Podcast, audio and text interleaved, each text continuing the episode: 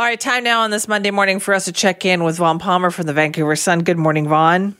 Good morning, Simi. Happy BC Day. We have a heartwarming story about a big BC uh, project, Site C, this morning. Sarcasm? Yeah. A little bit. So, right? BC Hydro filed hmm, two big reports, almost 500 pages, with the Utilities Commission Friday morning. And together they tell a pretty disturbing story about a project that has also, you know, been controversial for some time. So uh, there's a serious problem with the stability of the ground under the foundations for where they are going to put the generating station, the spillway, and the dam itself. So this is sort of as serious as it gets.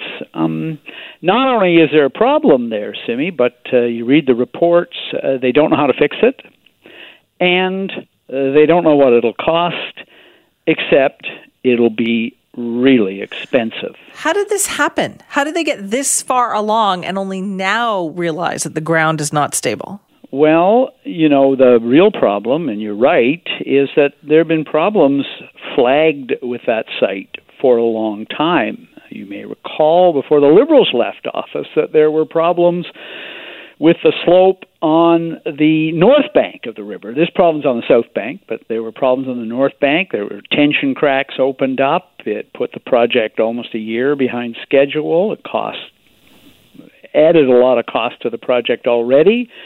The New Democrats knew all that, of course, when they took office. That's why one of the reasons they were going to have a review of Site C. Um, but this latest problem emerged only in um, technical report that came in right at the end of last year. Although again, you read the fine print on this, and Hydro says, yeah, well, you know, there's been there's awareness of geotechnical problems in that area, which I guess makes it a perfect place to put a hydroelectric dam. Yeah, this falls under the what were they thinking category. All these years of telling us this is under control, this is perfectly fine. It just seems so bizarre, Vaughn, that this would pop up now. Yeah, and it's really bad news because, of course, the project is well underway. They've been building it now since the summer of 2015. Uh, still four, uh, still supposed to be open and generating power at the end of 2024, so four years still to go. But again, you look at the budget numbers in this report. So the main civil works contract is already uh, $690 million, 40% over budget. This is going to sound bizarre too, but it's there in the report.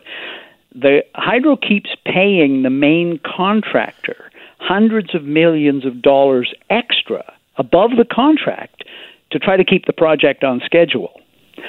But they admit again in this report they now don't know whether the project will be ready and up and running and finished on schedule. And there's also a thing in the reports where they give you the budget number approved by the government, which is $10.7 billion. The New Democrats increased the budget to try to head off some of these problems. Um, they now say that the finished product uh, project cost um, cannot be forecast at this time. Okay. All right. So then what are they planning to do about this? Like, what is the actual vision to get out of this? Well, uh, I don't think they know that either. I mean, they list all the options for fixing this stability problem, and they don't say which one they've picked. Um, the government sent in a former deputy minister of finance, Peter Milburn, on Friday as special advisor to kind of go in and talk to Hydro and all the people there and find out what's going on and what can be done about it. But again, if you go back to when the New Democrats decided after a review to go ahead with this project at the end of 2017, they appointed two boards to oversee the project to avoid problems and to get things under control. Yeah. So they're now sending somebody in to rescue the rescue team. And again, you just go like, man, uh, this one is.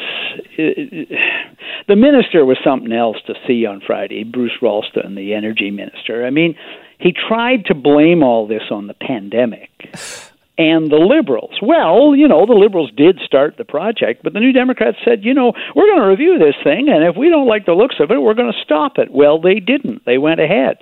And as for blaming the pandemic, I mean, it really is outrageous to do that. This stability problem emerged in a report in December of last year weeks before British Columbia had its first case of COVID 19. So the pandemic blaming liberals, well, okay, you know, you can blame the problem on the liberals, but they had a chance to fix that by canceling the project. I guess the question, Simi, that's hanging out there and in the air now is if they knew then in yeah. the fall of 2017 what they know now would they have canceled this thing because they looked at that seriously and said no no it's too far along and it would cost too much to cancel and we'd have nothing to show for it and they believed they'd given it a credible budget figure and they believed they'd put it on a credible construction schedule, but all of that is in doubt now. Don't we also have to ask a lot of questions about what the heck is going on at BC Hydro here that this was not all done as part of due diligence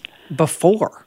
Well, yeah, but remember again, one of the first things John Horgan did was he fired the head of BC Hydro Jessica McDonald, who was the Liberal appointee, put his own team in there, um, decided to stick with the the uh, Site C project managers, so he stuck with them. So again, and then he put this technical board in and the hydro extra hydro board to over committee to oversee the project. So he did all of all the things he did was John Horgan taking ownership of Site C and Again, right. let's remember that nobody in that government knew Hydro and Site C as well as John Horgan because he'd been the critic on energy matters for several years before he became NDP leader. So this was John Horgan. There was nobody yeah. at that cabinet table making this decision who knew more about